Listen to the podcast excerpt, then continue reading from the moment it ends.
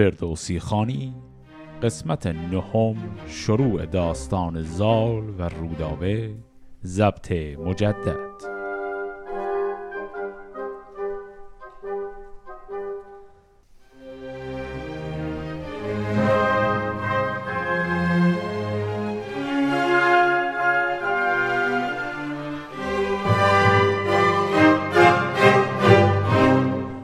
در انتهای قسمت قبل دیدیم که زال به همراه پدرش سام رفتن به دربار منوچهر. اونجا منوچهر زال رو دید و بعد هم هدایای منوچهر به اونها داد. حالا زال و سام می‌خوان خداحافظی بکنن و از کاخ بیان بیرون برگردن به سمت خونه.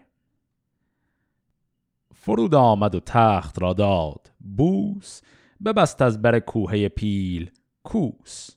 سوی زاولستان نهادند. روی نظاره بر ایشان همه شهر و کوی. چون آمد به نزدیکی نیم روز خبر شد ز سالار گیتی فروز بیاراستند سیستان چون بهشت. گلش مشک سارا بود و زر خشت. به سر مشک و دینار برریختند بسی زعفران و درم بیختند. خب داریم می‌بینیم که این دو پسر و پدر دارن برمیگردن منزل. دیدیم که گفت میرم به سمت زاولستان و بعد گفت رسیدم به نزدیک جایی به اسم نیمروز. کلمه نیمروز در شاهنامه دو تا معنی میده. نیمروز هم اسم یک منطقه ایه در حقیقت نام دیگر منطقه سیستانه. هم نیمروز به معنای جهت جغرافیایی جنوبه. پس بعضی وقتا میگن فلانی از نیمروز آمد منظورشون نیست که از سر ظهر اومد. منظورشون اینه که از سمت جنوب اومد یا از سمت سیستان اومد. یکی شادمانی بودن در جهان سراسر میان کهان و مهان. هر آنجا که بود مهتری نامجوی زگیتی سوی سام بنهاد روی که فرخنده بادا پی این جوان. بر این پاک دل نامور پهلوان. چو بر پهلوان آفرین خواندند ابر زال بر زر برافشاندند. نشست آنگهی سام با ریژ و کام همی داد چیز و همی جست جام. اینجا یه اصطلاح ریژ و کام داشتیم. ریژ همون معنی کام رو میده. جفتش یعنی آرزو یا هوس میل. چیزی که اینجا داره میگه اینه که سام توی مجلس نشسته و داره یک عالم هدایا به دیگران میده و خودش هم یه تقاضاهایی داره. و حالا اول یک مجلس سور و ساتی دارن به بزرگان این مجلس می‌خواد حالا هدایایی بده و بعدم خودش تقاضاشو می‌خواد بهشون بگه. کسی کو به خلعت سزاوار بود خردمند بود و جهاندار بود بر اندازشان خلعت آراستند همی پایه برتری خواستند. جهان دیدگان راز کشور بخواند سخنهای بایسته چندی براند. چون این گفت با نامور بخردان که ای پاک و هوشیار دل موبدان چون این است فرمان هوشیار شاه که لشکر همی راند باید به راه. سوی گرگ ساران و مازندران همی راند خواهم سپاهی گران. دل و جانم ایدر بماند همی موجه خون دل برفشاند همی. به گاه جوانی و گنداوری یکی ساختم بیهد داوری. پسر داد یزدان بیانداختم ز بیدانشی ارج نشناختم. گران مای سیمرغ برداشتش همان آفریننده بگماشتش. به پرور تا شد چو سرو بلند مرا خار بود مرغ را ارجمند. چو هنگام بخشایش آمد فراز. جهاندار یزدان به من داد باز. بدانید که این زینهار من است. به نزد شما یادگار من است. گرامیش دارید و پندش دهید. همه راه و رای بلندش دهید.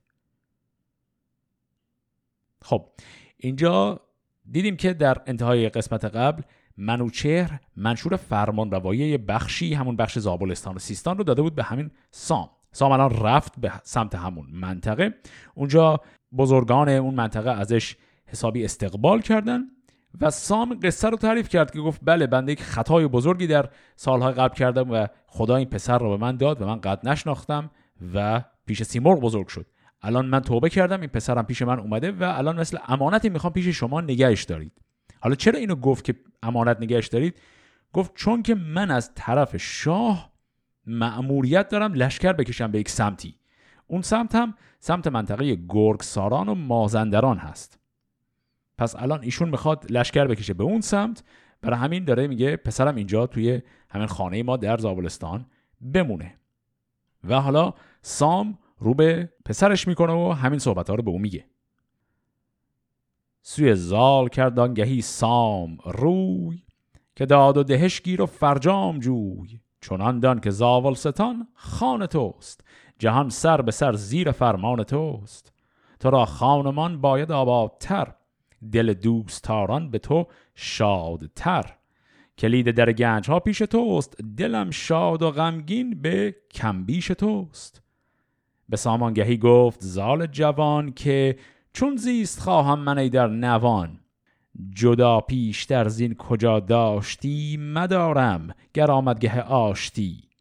کسی با گنه گرز مادر بزاد منانم سزد گر بمانم زداد گهی زیر چنگال مرغندرون چمیدن به خاک و مزیدن ز خون. کنون دور ماندم ز پروردگار چون این پرورانت همی روزگار. ز گل بهره من جز از خار نیست بدین با جهاندار پیکار نیست. خب اینجا الان زال که با پدرش اومده به همین منطقه زابلستان پدرش داره بهش میگه که خب تو اینجا بمون این زابلستان الان خانه توه و من میرم من میرم این مأموریت نظامی که دارم و اینجا تو در امان باش. زال اینجا شکوه و شکایت می‌کنه. میگه این چه بخت و اقبالی که من دارم. من اولش که از پدر خانواده دور افتادم. بعد که رفتم و خانواده من شد این سیمرغ که از اونجا هم منو کشیدید و دور آوردید. الان که آوردیدم اینجا دوباره می‌خوای ول کنی بری. این چه اقبالیه که من دارم که همیشه خدا باید دور بمونم از همه. و این کلمه ای هم که گفت کنون دور ماندم ز پروردگار. منظورش از پروردگار همون والدینه یعنی منظور خدا نیست. میگه یعنی سیمرغی که به نوعی پروردگار من بود داشت منو بزرگ می‌کرد که خب از اون که دور افتادم. تو هم که الان داری میری از تو هم دارم دور میافتم. و حالا پدرش می‌خواد به این شکوه و شکایت زال پاسخ بده. پدر گفت پرداختن دل سزاست بپرداز و برگوی هرچت هواست. ستاره شمر مرد اخترگرای این زد تو راز اختر نیک رای که ای در تو باشد آرامگاه همی در سپاه و همی در کلاه. گذر نیست بر گشت گردان سپهر همی در بگسترد باید مهر. کنون گرد خیش اندر آور گروه سواران و مردان دانش پژوه. بیاموز و بشنو هر دانشی بیا بی هر دانشی رامشی. ز خرد و ز بخشش میاسای هیچ همه دانش و داد دادن بسیج پس در پاسخ سام میگه اب نداره تو دلت پره هرچی می‌خوای دلتو خالی کنی بکن. عیبی نداره شکوه و شکایتت طبیعیه. ولی بعد ادامه میده میگه اختر تو رو که دیدن اختر شناس ها دیدن تاله نیک تو در اینجاست. اینجا یعنی همین منطقه زابلستان. گفتن اینجا جاییه که تو به اوج قدرت و سرفرازی و عزت و اهمیتت می‌رسی. بنابراین درست الان شاکی هستی که اینجا تک و تنها موندی. ولی نگران نباش اینجا بمون اینجا به نفع توه. و با این صحبت پسر خودش رو راضی می‌کنه که در همین منطقه زابلستان زندگی کنه. بگفتین و برخاست آوای کوس هوا قیرگون شد زمین آبنوس. خروشیدن زنگ و هندی درای برآمد ز دهلیز پرده سرای. سپه بود سوی جنگ بنهاد روی یکی لشکری ساخته جنگ جوی. بشد زال با او دو منزل به راه بدان تا پدر چون گذارد سپاه. پدر زال را تنگ در برگرفت شگفتی خروشیدن اندر گرفت. بفرمود تا باز گردد ز راه شود شاد دل باز تخت و کلاه. بیامد پرندیشه دستان سام که تا چون زید تا بود نیک نام. نشست از بر نام ور تخت آج به سر برنهادان فروزند تاج. ابا یاره و گرزه گاف سر ابا توق زرین و زرین کمر. زهر کشوری موبدی را بخواند پژوهید هر چیز و هر چیز راند ستاره شناسان و دیناوران سواران و گردان و کیناوران شب و روز بودند با او به هم زدندی همی رای بر بیش و کم. چنان گشت زال از بس آموختن که گفتی ستارست از افروختن. به رای و به دانش به جایی رسید که چون خیشتن در جهان کس ندید. چون این هم همی گشت گردان سپهر ابر زال و بر سام گسترد. مهر. خب به این شکل این تکه از داستان یعنی ماجرای زال و سام و اینکه سام پسر خودش رو اول رها کرد و بعد سپس برش گردوند اینجا تمام میشه و ما می‌خوایم وارد یک قسمت دیگری بشیم که اون داستان همون عاشق شدن زال هست.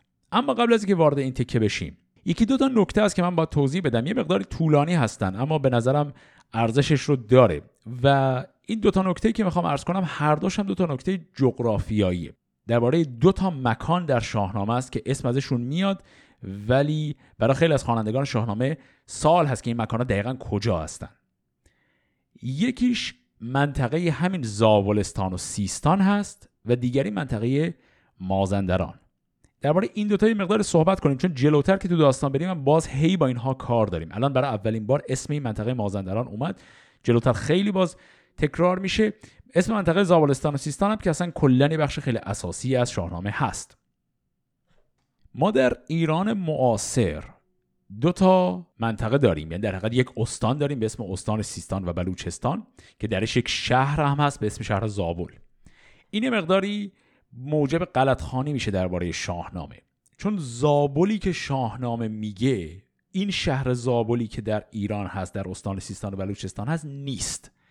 سیستانی هم که شاهنامه میگه یه منطقه خیلی بزرگیه که بخش شمالی استان سیستان و بلوچستان امروز ایران صرفا یه تکه از اون منطقه هست. در حقیقت دو تا منطقه زابلستان و سیستان یک چیز نیستن. دو تا منطقه چسبیده به همن. زابلستان کمی شرقتر از سیستانه. کشور افغانستان امروزی رو نگاه کنید. یک استانی هست که همجوار هست با همین استان سیستان بلوچستان ایران به اسم استان نیمروز. تکه شمالی استان سیستان بلوچستان ایران امروزی رو بچسبونیم به استان نیمروز در افغانستان. کل این منطقه با هم میشه سیستان قدیم یا همون سیستانی که در شاهنامه گفته میشه. بعد یه ذره شرقتر از اون اگر بریم می‌رسیم به یک شهر دیگری باز در افغانستان امروزی. اسم اون شهر هست زابل و اسم اون منطقه‌ای که اون شهر درش هست هست منطقه زابلستان. زابلستانی که شاهنامه میگه اونه. پس دو تا منطقه است چسبیده به هم. زابل شرقتره سیستان کمی غربتره و بالای همین منطقه سیستان هم همون رودخانه معروف هیرمند هست که این رود هیرمند هم در شاهنامه چندین بار اسمش میاد. حالا اینکه در شاهنامه چرا دو تا منطقه زابلستان و سیستان رو خیلی وقتا با هم میگه دلیلش اینه که تو کل قاموس کلی شاهنامه این خاندان همین آقای زال و سام اینا حاکمین هر دوتا این منطقه با هم بودن. به همین دلیل هم این خاندان بعضی وقتا بهشون گفته میشه خاندان زابلی بعضی وقتا بهشون میگن خاندان سیستانی. و این دوتا منطقه یکی نیستند. همسایه ولی خب جفتشون با هم مناطق تحت سیطره همین خاندان بودن. جلوتر که بریم می‌بینیم که مثلا اسم شهر کابل هم زیاد میاد. تو همین قسمت بارها شاهدش خواهیم بود. و مثلا خیلی بحث درباره این میشه که زال هی چپ و راست از شهر زابل میره به کابل و برمیگرده. مثلا ده بار هی میره و میاد. و بعد این سال پیش میاد که خب زابل و کابل مگه نزدیکی به همن؟ اگر زابلی که در ذهنتون هست همون زابلی باشه که امروز در افغانستان هست بله این دوتا شهر یعنی زابل و کابل خیلی اصلا دور نیستن. اما زابلی که در ایران هست نه اون خیلی دور از کابل. پس در جریان باشیم که قضیه به این شکله. و اما میمونه نکته دوم اونم درباره مازندران. کلمه مازندران در شاهنامه چندین بار میاد. مازندران رو یک منطقی می‌دونن که قلمرو دیوان هست. و از تمدن عادی مقداری دوره و منطقه خیلی ترسناک و خطرناکی هم هست. مازندران شاهنامه هیچ ربطی به منطقه‌ای که امروزه بهش میگیم مازندران یا نام دیگرش هست منطقه تبرستان هیچ ربطی به اونجا نداره. در حقیقت این یک اتفاقی بوده در طول تاریخ افتاده که منطقه‌ای که از قدیم معروف به تبرستان بوده به مرور زمان طی چند قرن کلمه مازندران که در اصل هیچ ربطی به اونجا نداشته به اون منطقه هم گفته شده. در زمان فردوسی و قبل از اون اون منطقه که در جنوب دریای خزر میشه در شمال ایران امروزی به اون منطقه فقط می‌گفتن تبرستان. شواهد متنی خیلی زیادی هم درباره این قضیه ما داریم. متون تاریخی و متون جغرافیایی خیلی زیادی هست از قرن 4 5 6 7 که به این قضیه پرداختند که اون منطقه تبرستان اصلا ازش با نام مازندران یاد نمیشه. به نظر می‌رسه بر اساس این شواهد تاریخی این تغییر نام یعنی گذاشتن این نام مازندران روی اون منطقه حدودای قرن 6 یا 7 اتفاق افتاده. فردوسی در قرن 4 زندگی می‌کرده. یعنی یه چیز حدود 200 سال بعد از مرگ فردوسی این مهاجرت این نام خاص از یه منطقه به منطقه دیگه اتفاق افتاده. شواهد تاریخی به ما میگن تا قبل از قرن 6 و 7 منطقه تبرستان اصلا اسمش مازندران نبوده. و خب حالا اینو اگر بپذیریم از اون ور سال پیش میاد که خب پس مازندران کجا هست اگر تبرستان نیست؟ قوی ترین حدسی که وجود داره اینه که مازندران شاهنامه به احتمال زیاد منطقه بوده در شمال شبه هند. میشه احتمالا جایی ما بین منتها علیه شرق افغانستان امروزی و شمال پاکستان امروزی. یک منطقه هول اونجاها بوده که به نام منطقه مازندران میشناختنش. دلایل خیلی زیادی هم هست برای اینکه این حدس به چه شکلی. یکی از دلایلش یک روش برونیابی از طریق جغرافی خود شاهنامه. الان داریم می‌بینیم حالا جلوتر در ادامه همین قسمت هم خواهید دید که تو این سفرهایی که سام می‌کنه سام از مثلا منطقه‌ای که پایتخت کشور حرکت می‌کنه به سمت زابلستان که بعد از اونجا بره به سمت مازندران. بعد اگه تو نقشه اینا رو همجوری خطش رو بکشیم پایتخت کشور الان کجاست؟ در تبرستانه. در دوره منوچهر و فریدون پایتخت در تبرستانه. اینا از تبرستان حرکت می‌کنن میرن به سمت جنوب شرقی که برسن به زابل. بعد خب اگر قرار باشه بخوان تو این مسیر برسن به مازندران یعنی زابل تو مسیر بین تبرستان و مازندران باشه خب قاعدتا باید یک کمی دیگه همجوری برم به سمت شرق دیگه. رو این حساب حالا خیلی حدسای دیگه هم دلایل دیگه هم داره. رو مجموعه این حدسیات میگن احتمالا مازندران یه جایی بوده در شمال شبه قاره هند. بس در مورد اینکه حالا اصلا منابع تاریخی درباره مازندران چی میگن؟ اینا بحث خیلی مفصلیه. من دیگه حالا سر شما رو درد نمیارم. خیلی ماجراهای طور و تفسیردار خودش رو داره. اما برای اینکه صرفا بتونیم این داستان رو درست تصویر کنیم یعنی جغرافیای این داستان رو درست بفهمیم همین دو تا نکته رو لازم داریم که یکی اولا مازندران شاهنامه در شبه قاره هند بوده. دوم اینکه زابلستان شاهنامه در افغانستان امروزی سیستان شاهنامه یه بخشیش در افغانستان امروزی یه بخشیش در ایران امروز. خب با دونستن این نکات بریم و حالا داستان عاشق شدن آقای زال رو شروع کنیم.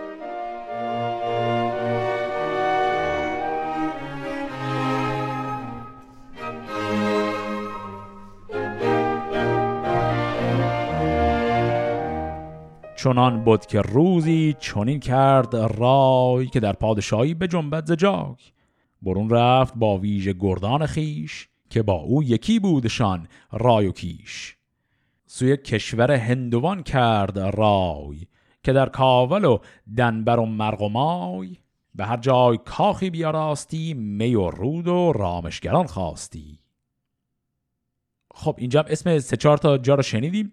کاول دنبر مرغ مای. کابلش میشه همون شهر کابل امروزی که قبلا هم عرض کردم. اون سه تا جای دیگه هم اسم سه تا منطقه نزدیک هم. کلا منطقه کلی در که همش هم در افغانستان امروزی میشه رو مثال زد گفت که آقای زال حوصلش سر رفته بود حوض کرد که از کاخ خودش بیاد بیرون و ترجیح داد بره به اون سمت. گشاده در گنج و افگنده رنج برای و رسم سرای سپنج. ز زاول به کاول رسیدن زمان گرازان و خندان و دلشادمان. یکی پادشاه بود مهراب نام. زبردست و با گنج و گسترده کام. به بالا به کردار آزاد سرو به رخ چون بهار و به رفتن تزرف دل بخردان داشت و مغز ردان دو کتف یلان و هوش موبدان. چون آگه شد از کار دستان سام ز کاول بیامد به هنگام بام. ابا گنج و اسپان آراسته غلامان و هر گونه خواسته. ز دینار و یاقوت و مشک و عبیر ز دیبای زربفت و خز و حریر. یکی تاج پرگوهر شاهوار یکی توق زرین زبرجد نگار چون آمد به دستان سام آگهی که زیبا مهی آمدن در بهی پذیره شدش زال و بنواختش. به داین یکی پایگه ساختش. سوی تخت پیروز باز آمدند گشاد دل و بزم ساز آمدند. خب پس آقای زال که با حال اون گروه ویژه خودشون گردان خودش حرکت کرده برای تفریح و گشت و گذار به سمت همون منطقه کابل. منطقه کابل به ما گفت که یک شاهی داره برای خودش. شاه اونجا اسمش هست آقای مهراب.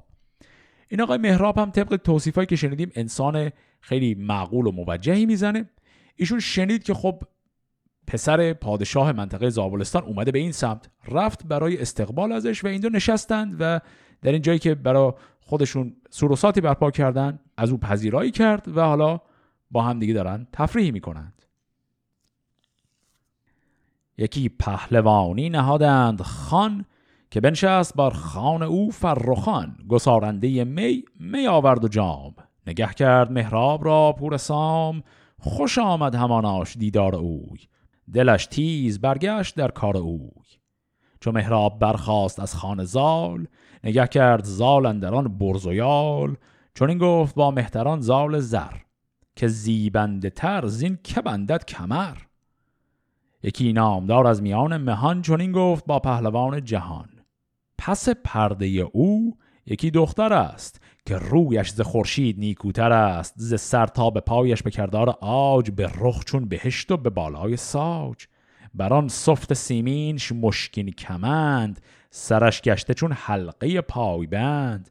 رخانش چو گلنار و لب ناردان ز سیمین برش رسته دو ناردان. دو چشمش به سان دو نرگس به باغ. موژه تیرگی برده از پر زاغ. دو ابرو به سان کمان تراز برو توز پوشیده از مشک و ناز. بهشتی است سر تا سر آراسته. پرآرایش و دانش و خواسته. برآورد مرزال را دل به جوش. چنان شد که از او رفت آرام و هوش.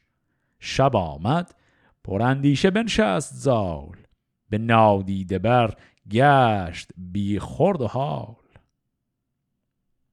خب اینجا اتفاق جالب افتاد.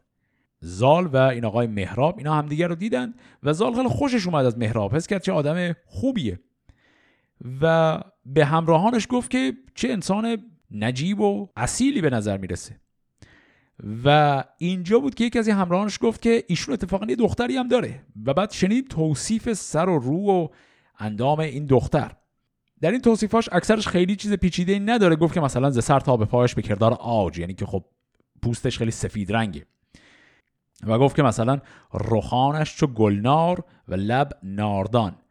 گلنار میشه گل انار که رنگش سفیده ناردان هم که همون رنگش قرمزه. بعد گفت که ز سیمین برش رسته دو ناردان. اینجا هم نارم باز یعنی همون. انار. اینجا توصیف سینه های این دختره.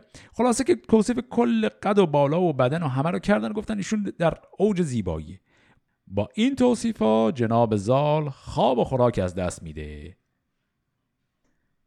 چو زد بر سر کوه بر تیغ شید چو یاقوت شد روی گیتی سپید در بار بکشاد دستان سام. برفتند گردان زرین ستام. در پهلوان را بیاراستند چو پالای پرمایگان خواستند.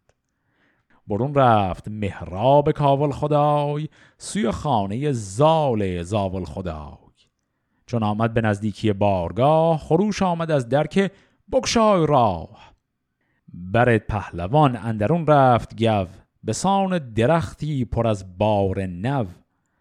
دل زال شد شاد و بنواختش و آن انجمن سربرف راختش بپرسید که از من چه خواهی؟ بخواه ز تخت و ز مهر و ز تیغ و کلاه.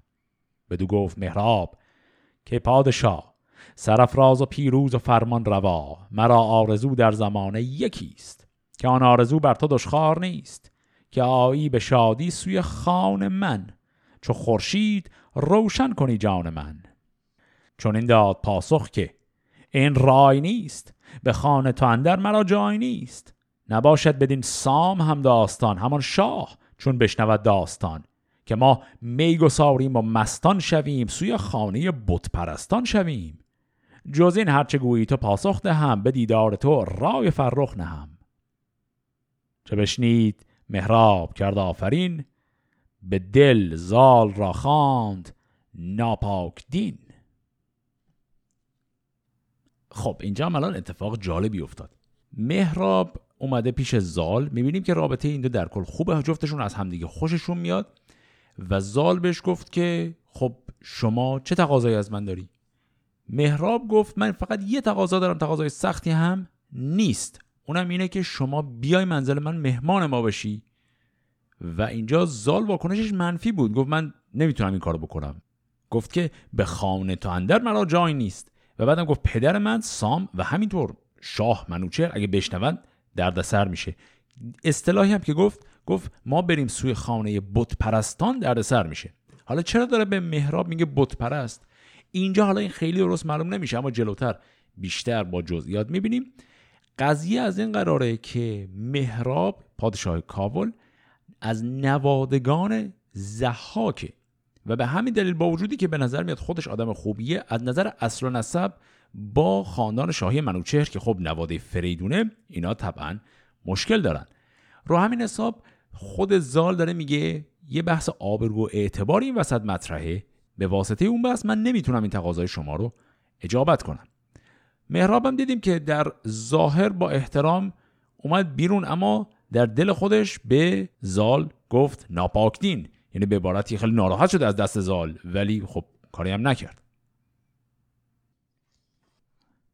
خرامان برفت از بر تخت اوی. همه آفرین خواند بر بخت اوی. چو دستان سام از پسش بنگرید ستودش فراوان چنان چون سزید. از آن کو نه هم دین و هم راه بود زبان از ستودنش کوتاه بود. بر هیچ کس چشم نگماشتند. مرو راز دیوانگان داشتند. چو روشن دل پهلوان را بدوی چنان گرم دیدند و با گفتگوی مرو را ستودند یک یک مهان. همان که از پس پرده بودش نهان. حالا اینجا هم باز یه نکته جالبی داریم می‌بینیم. الان زال به وضوح از مهراب خوشش اومده. اما به خاطر همین قضیه مسلحت اندیشی که گفتیم زال حاضر نیست خیلی با صدای بلند در حضور دیگران تعریف و تمجید کنه از مهراب به بیت دقت کنید که گفت از آن کو نه هم دین و هم راه بود زبان از ستودنش کوتاه بود. یعنی حاضر نشد با صدای بلند اینو بگه. بعد حالا اینش جالبه که بعدش میگه که دیگران او را ز دیوانگان داشتند. حالا این قضیهش چیه؟ چون زال تربیت خیلی عجیب غریبی داشت در کنار سیمرغ در بین حیوانات بزرگ شده بوده این صحبت ها میگه بزرگان این دربار کلا تا حالا پیشفرزشون این بوده که زال تمدن و ادب و سواد و اینا که حالیش نیست. به عبارتی با دیوانگان و مجانین یکی حسابش می‌کردن. خیلی رو عقل و درایتش حسابی باز نمی‌کردن. بعد الان که این اتفاق افتاد یعنی مهراب اومد دعوتش کرد و زال حساب مسلحت اندیشی رو کرد و حساب آبرو و اعتبار رو پیش کشید و به این دلیل جواب رد خیلی محترمانه ای داد. میگه اینجا یهو بزرگان فهمیدن که نه خیلی ایشون قابل احترام هم هست. دیدیم که بیت بعدش گفتن مرو را ستودن یک یک مهان. پس بزرگان فهمیدن که نه برخلاف چیزی که تا حالا فکر می‌کردن مثل اینکه زال خیلی هم آدم عاقلیه. بعد جالبش دقیقا مصرع بعدیشه. گفت همان که از پس پرده بودش نهان. چرا؟ چون که زال عاشق دختر این مهراب ندیده عاشقش شده. بنابراین داره حساب این رو می‌کنه که جلوی دیگران ظاهر سازی کنه. اما در دلش هم با مهراب خیلی رابطش خوبه هم منتظر فرصتیه که به دختر مهراب برسه. ز بالا و دیدار و آهستگی ز بایستگی هم ز شایستگی. دل زال یک بار دیوانه گشت. خرد دور شد عشق فرزانه گشت. سپهدار تازی سر راستان بر این بر بگوید کی داستان که تا زنده ام چرم جفت من است. خم چرخ گردان نهفت من است. عروسم نباید که رعنا شوم به نزد خردمند کانا شوم. از اندیشگان زال شد خسته دل بر آن کار بنهاد پیوسته دل. همی بود پیچان دل از گفتگوی مگر تیره گرددش از این آب روی. همی گشت یک چند بر سر سپهر دل زال زر تا سر آگند مهر. خب تو این ابیات چی گفت برامون؟ داره همون شرح عاشقی زال رو میگه. اینکه زال دیگه انان از کف داده به خاطر عاشقی این دختری که هنوز اصلا ندیدتش حتی.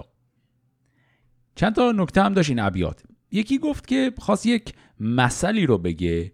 این مثل نقل قولی هست از یک فردی که گفت فقط سپهدار تازیه یک سردار عرب. خیلی درست معلوم نیست منظورش از سپهدار تازی کیه. اما هر کسی که منظورش باشه توی این داستان نیست. صرفا می‌خواد بگه همونطور که فلان آدم بزرگ گفته بعد حالا اون مثل رو می‌خواد بگه. پس اینکه کی اینو گفته خیلی درست واضح نیست. صرفا با کلمه سپهدار تازی گفتش. اما چی حالا می‌خواد بگه؟ میگه که تازنده هم چرمه جفت من است خم چرخ گردان نهفت من است عروسم نباید که رعنا شوم. رعنا یعنی احمق. در اینجا این معنی رو میده. بعدم گفت به نزد خردمند کانا شوم. کانا هم باز یعنی احمق. به عبارتی داره میگه اون سردار میگه من همیشه خدا تا زنده هم جفت من همین چرمه زینه اسبمه فقط همینجا هستم و حاضر نیستم زن بگیرم عروس بگیرم. به خاطر اینکه من از اون سرداری و از اون جنگاوری میافتم. بین دیگران احمق به نظر می‌رسم. خلاصه حالا اینکه این حرف چرا بر چه اساسی گفته شده بماند اما نکته ای که حالا توی این داستان می‌خواد بگه به نظر دیگه فکر کنم واضح میاد. حرف اینه که کسی که عاشق میشه کلا کارش به جاهای عجیبی می‌رسه و ممکنه تصمیمای نابخردانه و عجیبی بگیره. پس دیدیم که این آقای زال این عشقش داره بر خردش چیره میشه. حالا ولی بریم و اون ور قضیه رو ببینیم. این دختری که زال عاشق شده اصلا کی هست و چجوری قضیهش چنان بود که مهراب روزی پگاه برفت و بیامد از آن بارگاه.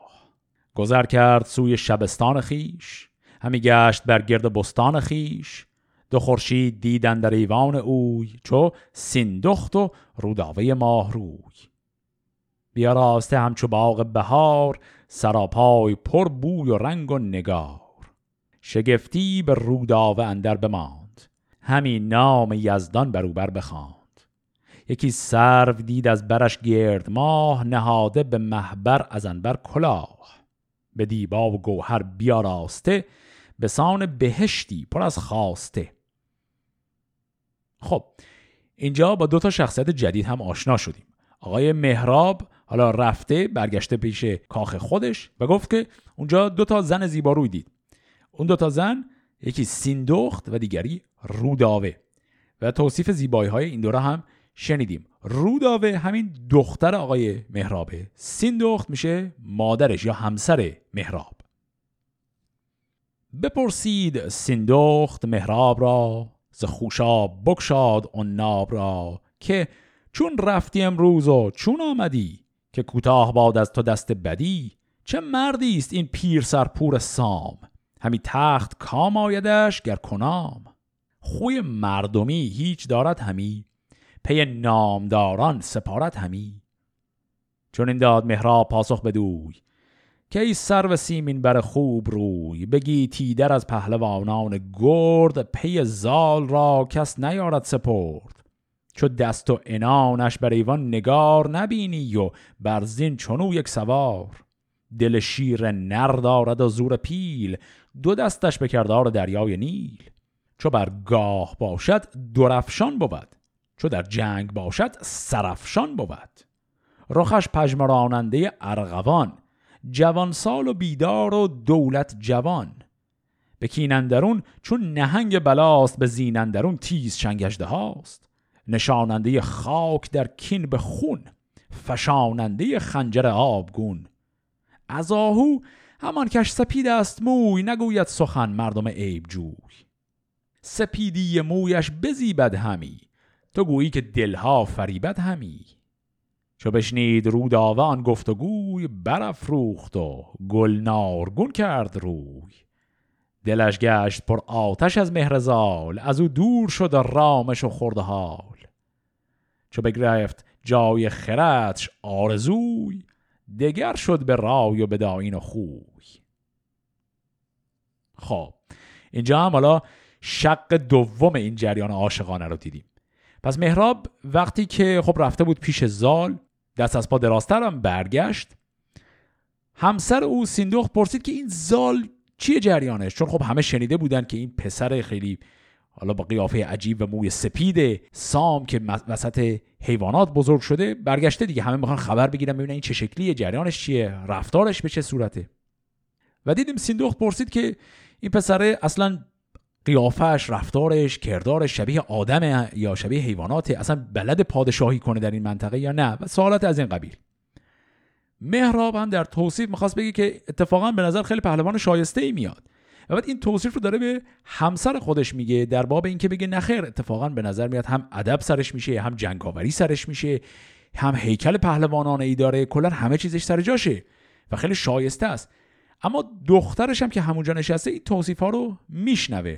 و این دختر هم که توصیف های زال رو میشنوه او هم حالا دیگه انان از کف داده و دیگه عاشق شده. ورا پنج ترک پرستنده بود. پرستنده و مهربان بنده بود. بدان بندگان خردمند گفت که بکشاد خواهم نهان از نهفت. شما یک به یک رازدار منید. پرستنده و غمگسار منید. بدانید هر پنج و آگاه بید. همه ساله با بخت همراه بید که من عاشقیم چو بهر دمان از او بر شده موج تا آسمان. پر از پور سام است روشن دلم به خواب اندر اندیشه زونک سلم. همه خانه شرم پر مهر اوست شب و روزم اندیشه چهره اوست. کنون این سخن را چه درمان کنید؟ چه خواهید و با من چه پیمان کنید؟ یکی چاره باید کنون ساختن دل و جانم از رنج پرداختن. پس خانم روداوه گفت که پنج تا پرستنده پنج تا کنیز خدمتکاری داشت که در خدمتش بودن. همشون هم گفت ترک بودن. این پنج تا کنیزش رو میاره و راز دلش رو به اینها میگه که من عاشق شدم به این پور سام به این پسر سام و نمی‌دونم چه کار کنم. یک کمکی به من بکنید یه چاره بسازیم برای این قضیه. حالا این پنج نفر این راه حل رو می‌خوام بذارن جلوش. پرستندگان را شگفت آمدان که بیکاری آمد ز دختر ردان. همه پاسخش را بیاراستند چون من از جای برخواستند که ای افسر بانوان جهان سرف راستر دختران در مهان. ستود زهندوستان دا به چین میان بوتستان چو روشن نگین به بالای تو بر چمن سرو نیست چو رخسار تو تابش پرو نیست. نگار رخ تو ز قنوج رای فرستد همی سوی خاور خدای. تو را خود بدیدن در اون شرم نیست. پدر را به نزد تو آزرم نیست. که آن را که بندازد از بر پدر تو خواهی که گیری مرو را به بر. که پرورده مرغ باشد به کوه نشانی شده در میان گروه. کس از مادران پیر هرگز نزاد. نزان کس که زاید بیاید نژاد. چون این سرخ و بسد شیر بوی شگفتی بود گر بود پیر جوی. جهانی سراسر پر از مهر توست بر ها صورت چهر توست. تو را با چنین روی و بالا و موی ز چرخ چهارم خدایت شوی. خب این صحبت پرستارانش چی بود؟ لب کلام اینها این بود که بهش گفتن ببین تو زیباترین دختر این منطقه هستی. اصلا زیبایی تو افسانه مکان و مقام و موقعیت تو هم افسانه تو عاشق این یارو شدی اینی که و توصیفش رو گفتن اینی که باباش حاضر نشد بزرگش کنه. با حیوونا بزرگ شد. تو می‌خوای بری اینو بگیری؟ و بعدم در ادامه گفتن این هزار جور عیب و ایراد روشه. این از بچگی این پیرمردا به دنیا اومده. و خلاصه می‌خوان اون رو مجاب کنن که از عاشقی این زال دست بکشه. حالا چند تا کلمه هم اینجا بود. اول اینکه گفت چو رخسار تو تابش پرو نیست. این پرو اینجا مخفف پروین هست یعنی همون ستاره. به عبارتی دارن میگن که رخسار زیبایی داری.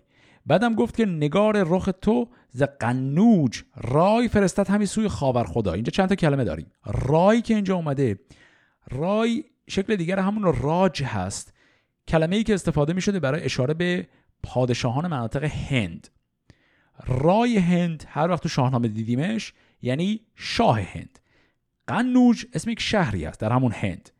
میگه یعنی رخ تو انقدر زیباست که نقاشی رخ تو رو شاه هند می‌کشه میفرسته به سمت غرب خاور خدای میگه یعنی به عبارتی زیبایی تو در جهان عالمگیره اصلا. بعدم اینجا کلمه دیگری هم داشتیم. گفت چون این سرخ دو بسد شیربوی. بسد هم که باز کلمه که در شاهنامه زیاد داره میشه یعنی مرجان. اینجا اشاره داره به همون لبان سرخ. و در نهایت هم یه بیتون آخرش بود. گفت تو را با چنین روی بالا و موی از چرخ چهارم خود آیت شوی. این بیت جز اون بیتایی که سر تصحیحش مقداری دعوا هست. این رو گهگاه ز چرخ چهارم خور آیت شوی هم می نویسن این که حالا کدومش درسته بحث مفصلیه اما معنیش در نهایت خیلی فرق زیادی نمی‌کنه. منظور از چرخ چهارم چیه؟ چرخ چهارم یعنی آسمان چهارم. در نجوم قدیم آسمان به طبقات مختلفی تقسیم می شده همونطور که احتمالا می‌دونید و توضیح هم دادم قبلا. و این طبقات هر کدوم از اجرام آسمانی رو توی یکی از این طبقات قرار می گرفته طبقه چهارم آسمان طبقه بودی که خورشید درش قرار گرفته بوده. کلمه خور هم که یعنی همون خورشید.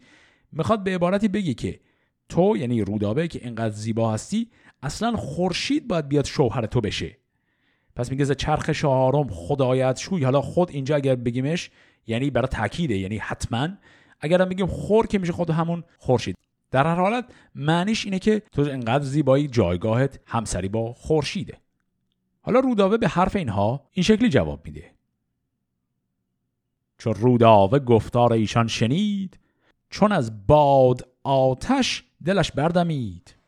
بر ایشان یکی بانگ برزد به خشم بتابید روی و بخوابید چشم. و از آن پس به خشم و به روی دوژم به دبروز خشم در آورد خم. چون این گفت که این خام گفتارتان شنیدن نیرزید و پیکارتان. نه بغپور خواهم نه قیصر نه چین نه از تاجداران ایران زمین. به بالای من پور سام است زال ابا بازوی شیر و با برز و یال. گرش پیر خانی همی. گر جوان مرا او به جای تن است و روان. پرستنده آگه شده از راز اوی. چو بشنید دل خست آواز اوی. به داواز گفتند ما بنده ایم به دل مهربان و پرستنده ایم. نگه کن کنون تا چه فرمان دهی؟ نیاید ز فرمان تو جز بهی. چو ما صد هزاران فدی تو باد خرد زافرینش ردی تو باد. سیه نرگسانت پر از شرم باد رخانت پر از رنگ و آزرم باد. اگر جادویی باید آموختن به بند و فسون چشم ها دوختن بپریم با مرغ و آهو شویم بپوییم و در چاره جادو شویم مگر شاه را نزد ما آوریم به نزدیک او پایگاه آوریم. لب سرخ روداوه پرخنده کرد. رخان معصفر سوی بنده کرد که این گفته را گر شوی کاربند درخت برومند کاری بلند که هر روز یاقوت بار آورد برش تا زنان در کنار آورد. وقتی که روداوه به اینها نهیب زد گفت که نه خیر حرفا چی برای من اهمیتی نداره. من عاشق این پسر سام شدم. همینو بس.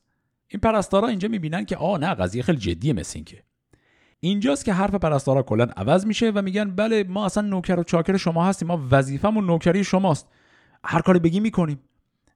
و این رو حرف رو که زدن رودابه خوشحال شد. یه چند تا کلمه هم اینجا داشتیم اینا رو هم من مختصر عرض کنم. گفت که شما صد هزاران فدی تو باد این فدی یعنی همون فدا.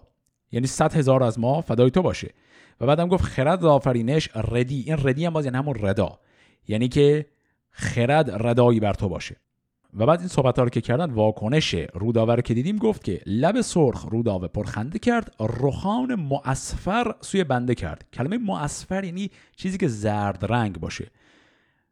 حالا این پنج تا پرستنده یا همون کنیزان مخصوص روداوه می‌خوان یک فکری بکنن یک چاره پیدا کنن که این دوتا عاشق رو به نوعی به هم برسونند.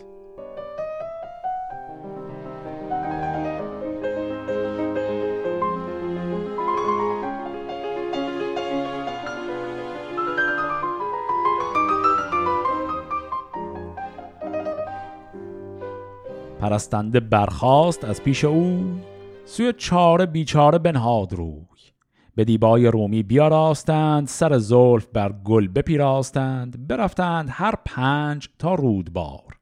زهر بوی و رنگی چو خرم بهار مه فوردین و سر سال بود لب رود لشکرگه زال بود. همی گل چدند از لب رودبار رخان چون گلستان و گل در کنار. نگه کرد دستان ز تخت بلند بپرسید که این گل پرستان کیند چون این گفت گوینده با پهلوان که از کاخ مهراب سرو روان پرستندگان را سوی گلستان فرستد همی ماه کاولستان پس فهمیدیم که این پنج نفر الان دم ماه فروردین شده بهار همه چیز پر از تراوته اینا رفتن لب رود کنار آب و دارن گل میچینن می‌خوان ببرن پیش روداوه. حالا این کلکشونه برنامهشونه. اینا میرن و میگه که اونجا محل لشکرگاه زال هم از زال از دور اینا رو می‌بینه میگه اینا کیان؟ جواب میشنوه که اینها خدمتکارانی هستند از کاخ مهراب اومدن دارن این گلها رو میچینن می‌خوان ببرن پیش رودابه. به نزد پری چهرگان رفت زال کمان خواست از ترک و بفراخت یال. پیاده همی شد ز بهر شکار خشنسار بودن در آن رودبار. کمان ترک گلرخ به زه برنهاد به دست جهان پهلوان در نهاد نگه کرد تا مرغ برخاست زاب یکی تیر بنداخت اندر شتاب. ز پروازش آورد گردان فرود چکان خون و وشی شده آب رود. خب اینجا هم دیدیم که زال میره از خدمتکارش که این خدمتکار حالا از غذا ترک بوده. می‌خواد که کمان بهش بده و این کمان رو هم به زه کنه آماده شکار. و بعد گفتی اون منطقه پر از یک حیوانی بود به نام خشنسار. خشنسار اسم یه نوع مرغابیه. و به عبارت آقای زال می‌خواد خودنمایی بکنه. می‌خواد جلوی این کنیزان توانایی شکار کردن خودش رو نشون بده. و بعدم حالا کار داره با این قضیه. ایشون میره و این کمان رو میاره و چند تا از این مرغابی رو در هوا می‌زنه. یه کلمه هم اینجا داشتیم گفت چکان خون و وشی شده آبرود. کلمه وشی یعنی سرخ. یعنی به عبارتی خب این مرغابی ها رو زد افتادن تو آب اونجا پر از خون مرغابی شده. حالا الان زال به این خدمتکار می‌خواد بگه که برو این مرغابی ها رو بیار. به ترکانگهی گفت از آن سو گذر بیاور تو آن مرغ افکنده پر. به کشتی گذر کرد ترک سترک خرامید نزد پرستنده ترک. پرستنده با ریدک پهلوان سخن گفت و بکشاد شیرین زبان. کلمه ریدک هم یعنی غلام بچه یا نوکر نوجوان. منظور همون غلام ترکی هست که الان زال فرستاده که بره مرغابی رو بیاره.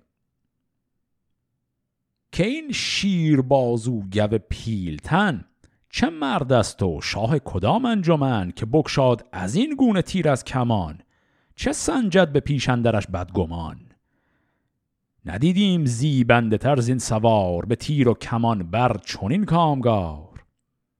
پریروی دندان به لب برنهاد. مکن گفت از این گونه از شاه یاد.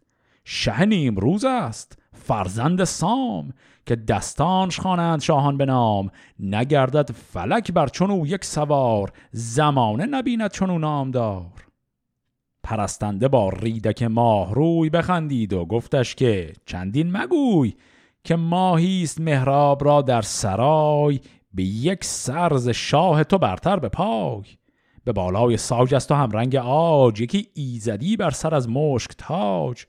دو نرگس دو جم و دو ابرو به خم. ستون دو ابرو چو تیغ دو جم دهانش به تنگی دل مستمند. سر زلف چون حلقه پایبند دو جادوش پر خواب و پر آب روی. پر از لاله رخسار و پر مشک موی. نفس را مگر بر لبش راه نیست؟ چونو در جهان نیز یک ماه نیست. خب اینجا داریم یک جور آشنایی نیابتی می‌بینیم. اون ریده که همون غلام زال که رفته مرغابی شکار شده رو بیاره این پرستاران روداوه می‌پرسن این کی بود؟ به اون معرفیش کن. این غلام هم سنگ تموم می‌ذاره. میگه این این دستان پسر سامه ایشون اصلا یک پهلوان بزرگی و خلاصه هزار یک جور تعریف می‌کنه. از اون ور این پرستندگان رودابه هم شروع می‌کنن یه تعریف کردن از رودابه حالا جالبش اینه این پرستاران در جریان نیستند. که خود زال هم جداگانه عاشق این رودابه شده و منتظر یک جور فرصت وساله. اینا فرضشون بر اینه که زال اصلا خبر نداره رودابه نامی اصلا وجود داره. و اینا فکر می‌کنن صرفا عشق تا حالا یه طرفه بوده. فقط رودابه است که عاشق زال شده. رو همین حساب اینا می‌خوان باب آشنایی رو باز کنن. میان از این فرصت استفاده می‌کنن. میگن ای این سردار شما و همون فلانیه. اگه بدونی یک دختری هم هست در کاخ ما اون اصلا بدونی چه شکلیه. و شروع می‌کنن تعریف زیبایی های روداور کردن.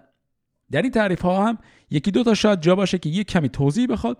یکیش که گفت دهانش به تنگی دل مستمند. یعنی دهانش از نظر تنگی به اندازه دل یک انسان مستمند تنگه.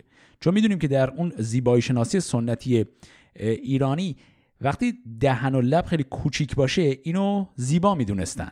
و بعد عین همون رو هم گفت که نفس را مگر بر لبش راه نیست که اونم باز همون منظور رو داره و بعدم در نهایت گفت چونو در جهان نیز یک ماه نیست یعنی حتی یک دونه ماه یک دونه انسان زیبا هم مثل او در جهان پیدا نمیشه. بدین چاره تا آن لب لال فام کند آشنا با لب پور سام. از ایشان چو برگشت خندان غلام بپرسید از اون نام ور پور سام. که با تو چه گفتان که خندان شدی؟ شکفته رخ و سیم دندان شدی. گفتان چه بشنید؟ با پهلوان ز شادی دل پهلوان شد جوان.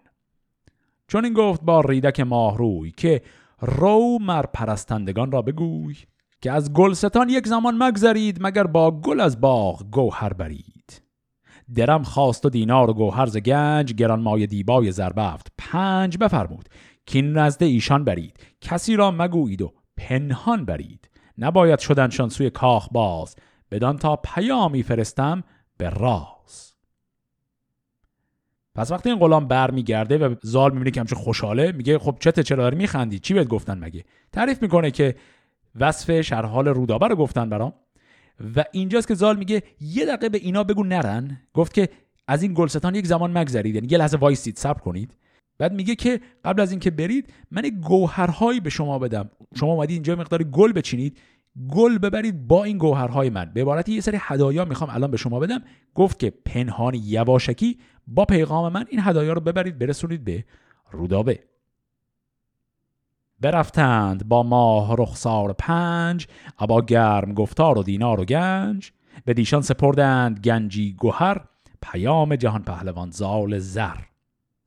پرستنده با ماه دیدار گفت که هرگز نماند سخن در نهفت مگر آنکه باشد میان دو تن. سه تن نانهان است و چهار انجمن. بگوی ای خردمند پاکیزه رای سخنگر به راز است با ما سرای. پرستنده گفتند یک بادگر که آمد به دامن درون شیر نر. کنون کام روداوه و کام زال به جای آید و این بود خوب فال. بیامد. سیه چشم گنجور شاه که بودن در آن کار دستور شاه. سخن هرچه بشنید از آن دلنواز همی گفت پیش سپه بود به راز. سپه بود خرامید تا گلستان به دومید خورشید کاولستان. پری روی گل رخ بتان تراز برفتند و بردند پیشش نماز. سپه بود بپرسید از ایشان سخن ز بالا و دیدار آن سرو بون ز گفتار و دیدار و رای و خرد بدان تا به خوی وی اندر خورد. بگویید با من یکا یک سخن به کجی نگر نفگنید ایچ بن. اگر راستیتان بود گفتگوی به نزدیک منتان بود آبروی. و اگر هیچ کجی گمانی برم به زیر پی پیلتان بسپرم. رخ لال رخ گشت چون سندروس به پیش سپه بود زمین داد بوس. دیدیم که این نقشه‌ای که این کنیزان دارن قدم به قدم هی بیشتر داره میره جلو. کنیزان الان خوشحال شدن از اینکه زال می‌خواد پنهانی با اونها یک دیداری بکنه به بهانه دادن همین هدایا. و گفتن که خب باشه بیا به ما رازت رو بگو هرچی می‌خوای بگیم. زال حالا اینها رو دیده می‌خواد ازشون حال و احوال و وضعیت روداور رو بپرسه. ولی قبلش تهدیدشون هم کرد. گفت یا به من راستش رو میگید یا اگه به من دروغ بگید من پرتتون می‌کنم زیر پای فیل ها بعد اینجا دیدیم که اینا یه لحظه ترسیدن. گفت که رخ لال رخ گشت چون سندروس این سندروس نام یک نوع چوب هست نام یک درختیه که یک سمقی از این درخت می‌گرفتند. مصارف خاص خودش رو داشته در زمان خودش. این سمق درخت سندروس یه رنگ زرد رنگی داشته. بعد در شاهنامه هر وقت میگه مثلا یک چیزی شبیه سندروس شد منظورش اینه که طرف رنگش پرید رنگش زرد شد. پس به عبارت زال که اینا رو تهدید کرد که اگه دروغ بگید بلای سرتون میارم اینا یه لحظه ترسیدن. و بعد حالا می‌خوان جواب بدن. چون این گفت که از مادرن در جهان نزاید کسی در میان مهان به دیدار سام و به بالای اوی به پاکی دل و دانش و رای اوی دیگر چون تو ای پهلوان دلیر بدین برز بالا و بازوی شیر. همی می چکد گویی از روی تو عبیر است گویی مگر موی تو. سه دیگر چون روداوه ماهرو یکی سرو سیم است با رنگ و بوی. ز سرتا به پایش گل است و سمن به سرو سهیبر سهیل یمن.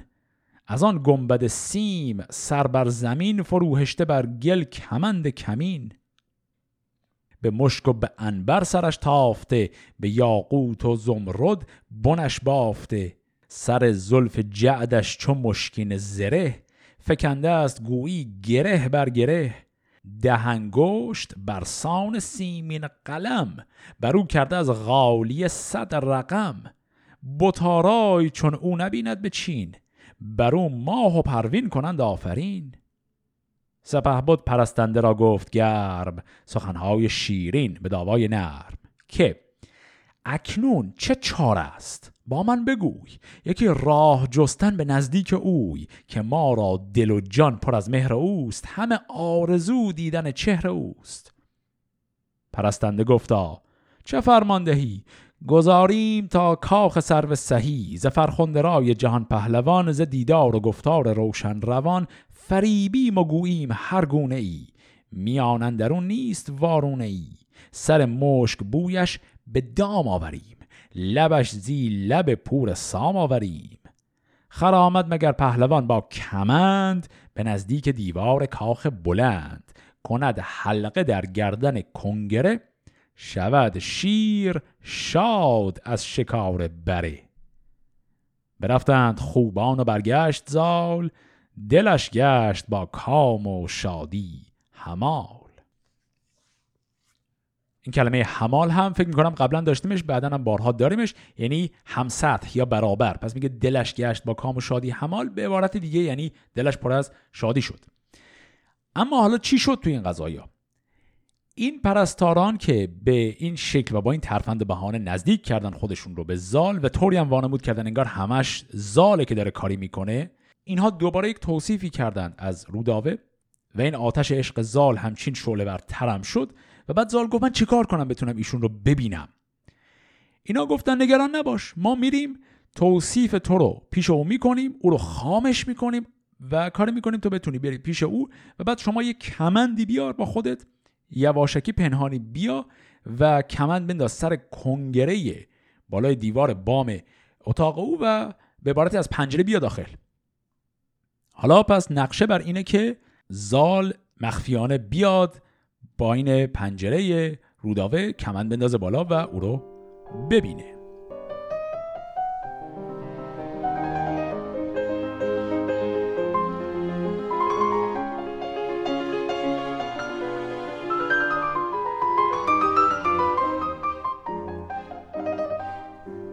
رسیدند خوبان به درگاه کاخ به دستندرون هر یک از گل دو شاخ نگه کرد دربان راست جنگ زبان کرد گستاخ و دل کرد تنگ که بیگه ز درگاه بیرون شوید شگفت آیدم تا شما چون شوید. بوتان پاسخش را بیاراستند به تنگی دل از جای برخواستند که امروز روز دگرگونه نیست به راه گلان دیو وارونه نیست بهار آمد از گلستان گل چنیم ز روی زمین شاخ سنبل چنیم.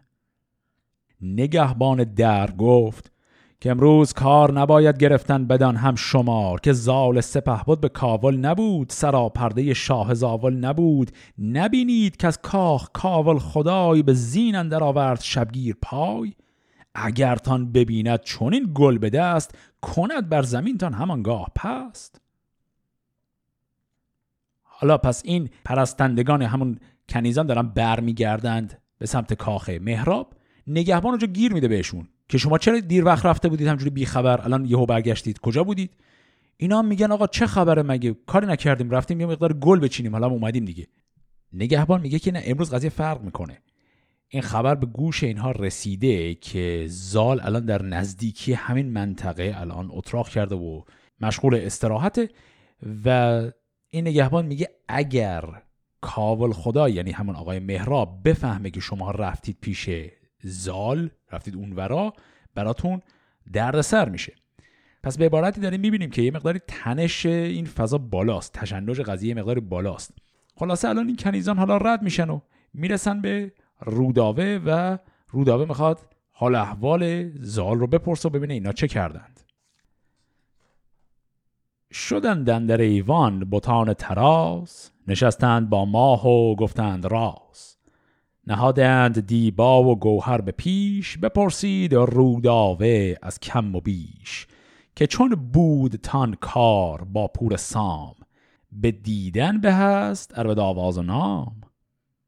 پری چهره هر پنج بشتافتند چو با ماه جای سخن یافتند که مردی است برسان سرو سهی همش زیب و هم فر شاهنشهی همش رنگ و هم بوی و هم قد و شاخ سواری میان لاغر و برفراخ دو چشمش چو دو نرگس قیرگون لبانش چو بسد روحانش چو خون. کف و ساعدش چون کف شیر نر حیون ران و موبدل و شاهفر. سراسر سپید است مویش به رنگ. از آهو همین است و این نیست ننگ. سر جعد آن پهلوان جهان چون سیمین زره بر گل ارغوان که گویی همی خود چنان بایدی وگر نیستی مهر نفزایدی. به دیدار تو داده ایمش نوید زما بازگشته است دل پر امید. کنون چاره کار مهمان بساز بفرمای تا بر چه گردیم باز. چون گفت با بندگان صرف بن که دیگر شدستی به رای و سخان همان زال کو مرغ پرورده بود چونان پیر سر بود و پژمرده بود. به دیدار شد چون گل ارغوان صحی قد و دیبارخ و پهلوان. رخ من به پیشش بیاراستید به گفتار و زان پس بها خواستید. همی گفت و یک لب پر از خنده داشت روخان همچو گلنار آگنده داشت. پرستنده با بانوی ماه روی چون این گفت که اکنون ره چاره جوی که یزدان هر آنچت هوا بود داد. سرانجام این کار فرخنده باد. خب این گفتگو هم خیلی جالب پیش رفت. دیدیم که روداوه منتظر بود گفت خب برام تعریف کنید چه جور آدمیه چه شکلیه این زال. اینا هم تعریف کردن تعریف بسیار مفصل توصیف های بسیار خوبی کردن از قد و اندام و رفتار و منش زال و خلاصه حسابی هرچی تعریف بود کردن. اینجا روداوه با کنایه جواب داد بهشون. گفت که شما بودید که داشتید می‌گفتید این نمی‌دونم پیرسر و پژمرده است و این وقتی زاییده شده همجوری پیر به دنیا اومده و این اصلا معلوم نیست به چه دردی می‌خوره و فرق آدم و حیوان درش معلوم نیست و شما اون حرفا رو می‌زدید. چی شد حالا؟ و بعد با همین کنایه خلاصه این بحث رو تمام کرد و اینها این پرستارا تنها حرفی که بهش دادن گفتن که خب دیگه الان خودتو آماده کن برای مهمان. یکی خانه بودش چو خرم بهار ز چهره بزرگان بروبر نگار. به دیبای چینی بیاراستند طبقهای زرین بپیراستند. عقیق و زبرجد بر او ریختند می و مشک و انبر برآمیختند بنفشه گل و نرگس و ارغوان سمن شاخ و سنبل به دیگر کران همان زر و پیروزه بود جامشان به روشن گلابندر آرامشان. از آن خانه دخت خورشید روی برآمد همی تا به خورشید بوی. خب حالا همه چیز آماده است. این خانه و اتاق خانم روداور رو هم تر و تمیز و زیبا کردن به این شکلی که توصیفش آمد و الان منتظرن تا سر این قرار آقای زال پیداش بشه. چو خورشید تابنده شد ناپدید در حجره بستند و گم شد کلید. پرستنده شد سوی دستان سام که شد ساخته کار. بگذار گام. سپه بود سوی کاخ بنهاد روی چنان چون بود مردم جفت جوی. برآمد سیه چشم گل رخ به بام چو سرو سهی بر سرش ماه تام. چون از دور دستان سام سوار بدید آمد آن دختر نامدار دو بیجاده بکشاد و آواز داد. که شاد آمدی ای جوان مرد شاد. درود جهان آفرین تو باد خم چرخ گردان زمین تو باد. پرستنده خرم دل و شاد باد چنانی سراپای کو کرد یاد. پیاده بدین سانز پرد سرای برنجیدت این خسروانی دو پای. سپه بود که از آن گونه آوا شنید نگه کرد خورشید رخ را بدید. شده بام از آن گوهر تابناک به جای گلش سرخ یاقوت خاک. چون این داد پاسخ که ای ماه چهر درودت ز آفرین از سپهر چه مایه شبان دیدن در سماک خروشان بودم پیش یزدان پاک. همی خواستم تا خدای جهان نماید مرا روی تو در نهان. کنون شاد گشتم به داواز تو بدین چرب گفتار با ناز تو. یکی چاره راه دیدار جوی چه پرسی تو بر باره و من به کوی؟ خب اینجا هم توصیف اولین دیدار این دوتا جوان عاشق رو دیدیم. وقتی که گفتن پرستارها در این اتاق خانم روداور بستن گفت کلیدش هم یه جور گم شد. طوری که مطمئن باشن هیچ کس دیگه مزاحم اینا نمی‌تونه بشه. نقشه رو شروع کردن اجرا کردن به زال پیغام رسوندن که الان وقتشه پاشو بیا. زال اومد از دور که رودابه او رو دید رفت و به این شکل سلام کرد به او و دیدیم که اینجا یک جمله گفت گفت که چنانی سراپای کو کرد یاد میگه یعنی دقیقا همون شکلی هستی که این کنیزان من توصیفت رو کردند. و خب خیلی خوشحال شد که اومده. از اون طرف هم توصیف روداور که شنیدیم اینجا گفت شده بام از آن گوهر تابناک به جای گلش سرخ یاقوت خاک. یعنی زیبایی و نورانی بودن چهره خانم روداوه به قدریه که گل این در و دیوار اون ایوانی که الان روداوه درش ایستاده انگار به جای گل یاقوت هست یعنی داره میدرخشه. در نهایت هم زال گفت که چه پرسی تو بر باره و من به کوی؟ اینجا منظور از باره این یعنی همون ایوانه یا باروی اصطلاحا بالای کاخ اون پنجره بالای کاخ. داره میگه اون تو اونجای من اینجا خب یه کاری کن حالا ما به هم برسیم. پری روی گفت سپهبد شنود ز سر شعر گلنار بکشاد زود.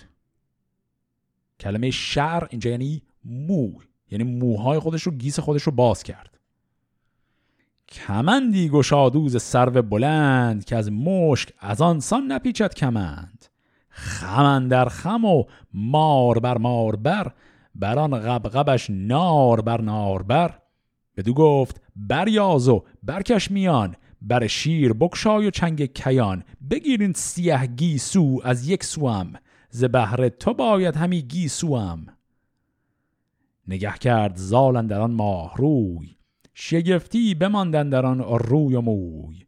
چون این داد پاسخ که این نیست داد چون این روز خورشید روشن مباد که من دست را خیره در جان زنم بدین خسته دل تیز پیکان زنم. کمند از رهی بستد و داد خم بینداخت خار و نزد هیچ دم. به حلقندر آمد سر کنگره بر آمد زبون تا به سر یک سره. خب پس وقتی که زال میگه خب یک چاره کن حالا تا منم بیام بالا اونجا رودا دیدیم که گیسوی بسته خودش رو باز کرد و موهاش انقدر بلند بود که همه موها رو از این لبه کنگره اون پنجره انداخت پایین. گفت موهای من رو مثل یک تنابی بگیر بیا بالا. اینجاست که زال میگه نه من غلط بکنم چون این کاری بکنم. گفت که من این کار رو بخوام بکنم اون روزی که من چون این فشاری بخوام به اصطلاح به تو بیارم با اینکه از موهای تو خودم رو آویزون کنم میگه اون روز مثل این که من به دل خسته خودم پیکان بزنم به دل مجروح خودم پیکان بزنم و من حاضر نیستم همچی کاری کنم. و به جای اینکه بیاد و از موهای این دختر آویزون بشه کار عاقلانه تر رو می‌کنه. اونم اینه که کمندی برمیداره این کمند رو پرتاب می‌کنه به کنگره اون پنجره گیر می‌کنه و از طریق این کمند میاد بالا. چو بر بام آن باره شست باز برآمد پریروی بردش نماز. گرفتان زمان دست دستان به دست برفتند هر دو به کردار مست.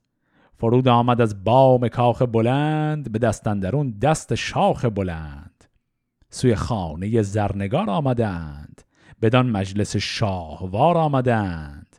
بهشتی بود آراسته پرز نور. پرستنده بر پای و در پیش هور شگفتی بماندن در او زال زر بدان روی و آن موی و بالا و فر. ابا یاره و توق و با گوشوار ز دیبا و گوهر چو باغ بهار.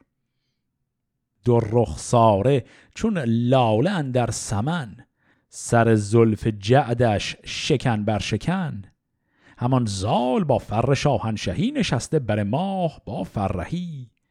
همایل یکی دشنه در برش ز یاقوت رخشان سر و افسرش. همی بود بوس و کنار و نبید مگر شیر کگور را نشکرید. خب این بیت آخری که خوندم هم نکته مهمی داشت. الان باز هم داریم توصیف اولا اتاقی که اینا هستن و خیلی فضای شاهانه و زیبایی داره رو میشنویم و بعد هم باز دوباره توصیف اندام و زیبایی های اول روداوه و بعدم زال. تا اینجاش که خیلی چیز پیچیده نداشت اما این بیت آخره این بیت مهمی بود. گفت همی بود بوس و کنار و نبید. نبیدم یعنی شراب. مگر شیر کو گور را نشکرید؟ اینجا یک تمثیلی داره به کار می‌بره شاهنامه. می‌خواد بگه یعنی وضعیت این دوتا الان اونجا چیه؟ این دوتا با هم دیگه الان اونجا خلوت کردن در چه وضعه؟ و می‌دونیم هم که فردوسی کلا همیشه زبان خیلی پاکیزه ای داره. وقتی بحث ها به مسائل جنسی می‌رسه فردوسی سعی می‌کنه به اشکال خیلی ترتمیز و پاکیزه و با حجب و حیایی نکات رو بگه. چیزی که می‌خواد در این بیت بگه اینه که این دو اینجا با هم خلوت کردند و اصطلاحا دست در آغوش همدیگه هستن و گفت بوس و کنار هست. اما چیز غیر از بوس و کنار در این لحظه بینشون نیست. میگه بیشتر از اون جگی پیشروی نکردن. بعد برای اینکه این رو توضیح بده مثالی که میاره میگه مثل حالتی که یک شیر یک گوری رو شکار نکنه. گفت مگر شیر که گور را نشکرید. پس به عبارتی می‌خواد بگه این دو با هم خلوت کردن اما چیزی بیشتر از یک بوس و کنار فعلا نیست. سپه بود چونین گفت با ماه روی که ای سرو سیمین پر از رنگ و بوی. منوچهر چون بشنود داستان نباشد بدین کار هم داستان. همان سام نیرم برارد خروش کف اندازد و بر من آید به جوش. ولیکن سر مایه جان است و تن. همه خار گیرم بپوشم کفن. پذیرفتم از دادگرد آورم که هرگز ز پیمان تو نگذرم. شوم پیش یزدان ستایش کنم چون ایزد پرستان نیایش کنم مگر کو دل سام و شاه زمین بشوید ز خشم و ز پیکار و کین.